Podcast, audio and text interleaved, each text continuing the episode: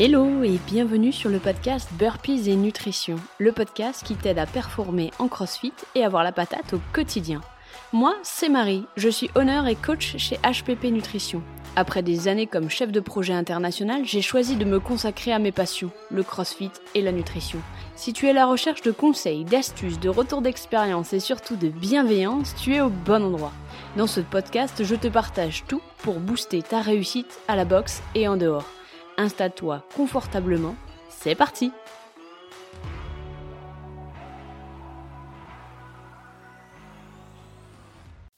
Hello et bienvenue dans ce tout nouvel épisode. Aujourd'hui, je suis trop heureuse de te présenter un tout nouveau format, le format Q&A à l'américaine avec des questions et des réponses. Donc c'est trop chouette, tu me poses tes questions et je te donne les réponses. Pour ce faire, de euh, façon Soit tu passes par Instagram quand je mets des stickers si tu me poses tes questions à ce moment-là et j'y répondrai dans le podcast, ou alors tu peux envoyer tes questions à info.hppnutrition. Bon allez c'est parti, je suis super emballée, on va pouvoir commencer par la première question. Alors première question, quel complément dois-je prendre? En fait, c'est une question qui résonne beaucoup avec la conversation que j'ai eue avec Florent Paillasson de CrossFit Jonas et Fit Process, euh, la semaine dernière. En fait, euh, pour te remettre dans le contexte, j'étais en train de lui donner ma toute dernière infographie. Euh, j'étais trop fière, j'ai deux infographies et je lui remets la première, il me dit ah elle est trop cool et tout ton infographie, je la mettrai dans ma salle, top. Et je lui donne la deuxième et là il me dit ah oui justement il faudrait qu'on en parle. Et tu vois sur cette deuxième infographie, c'était en fait une infographie sur les compléments qui valent vraiment le coup c'est un sujet qui m'intéresse, les compléments, mais c'est aussi un sujet qui intéresse beaucoup de monde. Et là, il me dit oui, mais euh, je pensais que toi et moi on était sur la même euh, sur la même position. Les compléments, c'est vraiment euh, vraiment avec parcimonie. Il faut vraiment une alimentation de qualité. Et là, sur le coup, j'ai fait lui dire bah oui, bien sûr, bien sûr qu'on est sur la même longueur d'onde, on est d'accord tous les deux et tout. Et je me suis posé la question de pourquoi il prenait cette infographie au premier degré. Mais en fait, il l'apprend au premier degré parce que c'est, il se rend pas compte de son côté, mais c'est la question qu'on me pose le plus souvent quels sont les compléments alimentaires qu'il faut prendre Mais je veux prendre ce, temps pour clarifier justement ce point extrêmement important. Les compléments alimentaires doivent être, si tu visualises une pyramide, le sommet, le grain de sable, tout, tout, tout, tout, tout, tout, tout, tout en haut de la pyramide. Ça veut dire que la nutrition doit être la base de ta pyramide. Sans une nutrition aux petits oignons, tu ne dois pas considérer les compléments alimentaires. Donc, quand je réponds à cette question, quel complément dois-je prendre? Je sous-entends, ou quand je sors une infographie, je sous-entends que ta nutrition est aux petits oignons. C'est vraiment le point le plus important, donc je vais répondre à la question, mais c'est extrêmement important pour toi de comprendre, et pour vous tous qui nous écoutez. Quand je réponds à cette question, quand je fais une infographie sur le sujet, c'est que je sous-entends que ta nutrition est aux petits oignons qu'elle est bien équilibrée, qu'elle est bien pensée, qu'elle te convient, qu'elle te permet de performer, d'avoir la patate, de te sentir bien dans tes baskets, et que tu t'interroges de savoir quel complément tu peux prendre pour ne pas perdre ton argent. Donc, à la question, quel complément dois-je prendre? Encore une fois, ça dépend de ton objectif aussi. Euh, ça ne sera pas les mêmes compléments alimentaires si tu veux perdre du poids ou si tu veux par exemple performer ou prendre de la masse musculaire. À ce sujet, j'ai donc créé un guide qui répond à cette question, encore une fois, si ta nutrition est bien équilibrée et de qualité, je t'invite à aller voir sur le site internet www.hppnutrition.com pour retrouver ce guide. Quels compléments valent vraiment le coup? Premier complément qui, à mon sens, vaut vraiment le coup, les protéines en poudre. Pourquoi? Parce que c'est pas toujours facile d'atteindre sa quantité.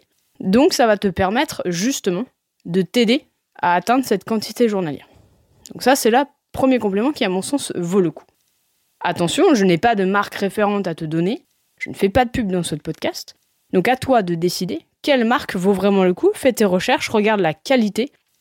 Deuxième complément qui à mon sens vaut le coup, la créatine. Alors pourquoi je conseille la créatine? Tout d'abord parce que la créatine est sur le marché depuis longtemps. Il y a donc eu beaucoup de recherches et de retours d'expérience sur le sujet.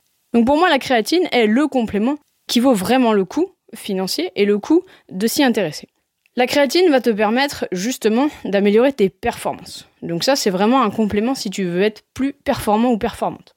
Pareil, je ne te donne pas euh, de marque, regarde et fais tes recherches, juste fais attention de prendre de la créatine monohydrate.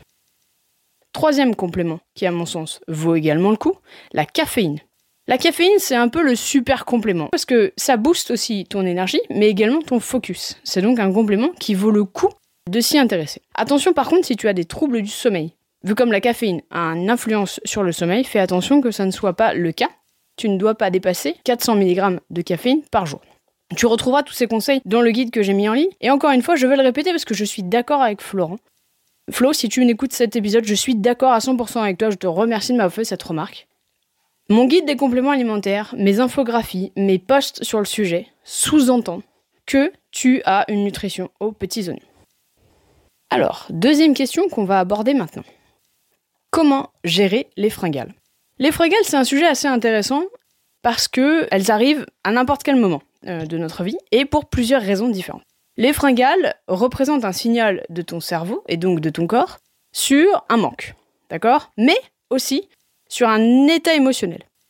Il y a deux fringales à distinguer, la fringale de faim, parce que ton corps a faim et qu'il ne, ne reçoit pas suffisamment à manger au quotidien, et les fringales émotionnelles et hormonales. Donc là, attention à ces deux distinctions. Dans le cas d'une fringale de faim, ça sous-entend que ton corps ne reçoit pas suffisamment au quotidien ce dont il a besoin. Donc ça veut dire qu'à un moment donné, à force d'être en sous-alimentation ou en restriction calorique un petit peu trop drastique, ton corps va avoir besoin de te donner ce signal du stop, j'ai faim, j'ai besoin de réconfort, j'ai besoin de me sentir mieux. Donc c'est pour ça que tu as ces fringales qui sont euh, difficiles à contrôler, qui généralement engendrent de la culpabilité. Donc pour les fringales, ce que je te conseille déjà, c'est de faire un état des lieux de ton alimentation pour savoir si tu, oui ou non, tu te sous-alimentes.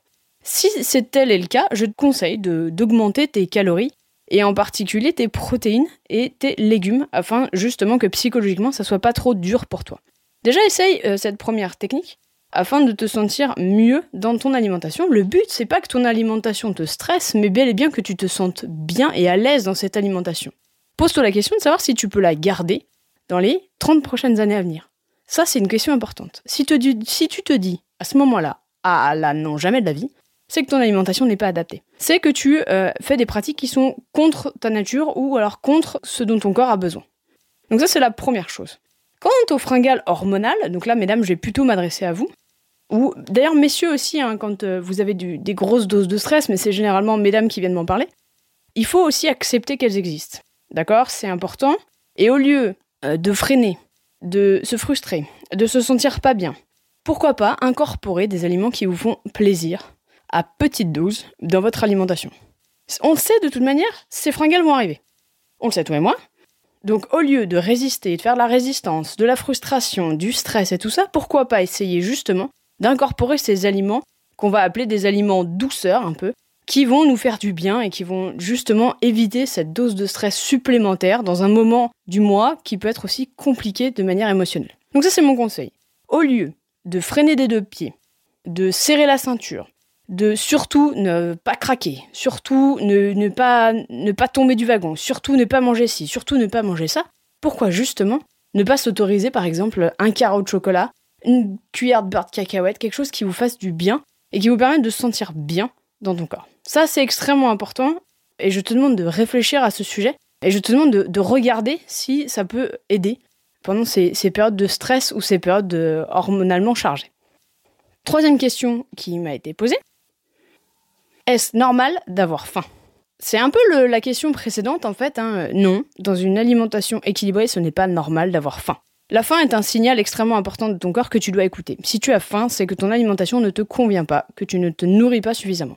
Donc c'est important de se poser la question de savoir si, ton alimentation euh, n'est pas trop basse par rapport à tes besoins.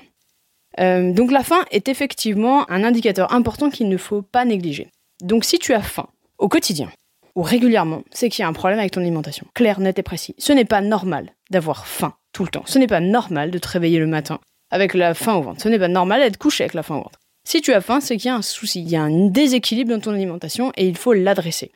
C'est extrêmement, extrêmement important d'écouter ces sentiments de faim. Et voilà, j'ai fini avec les trois questions d'aujourd'hui. Si toi aussi tu as une question que tu veux que je réponde sur le podcast, N'hésite pas à envoyer la question par mail à info.hppnutrition. Je serai ravie de la lire et d'y répondre sur le podcast. Allez, à très vite. Ciao Et voilà pour l'épisode du jour. Je te remercie d'être resté jusqu'à la fin et j'espère qu'il t'a plu. Comme tu as pu le remarquer, il n'y a pas de pub dans ce podcast, car mon but c'est de t'offrir un maximum de valeur ajoutée. La seule chose que je te demande en échange, c'est de le partager à un ou une amie. Ça aide à faire connaître le podcast et ça apporte de la valeur ajoutée à d'autres athlètes de CrossFit comme toi.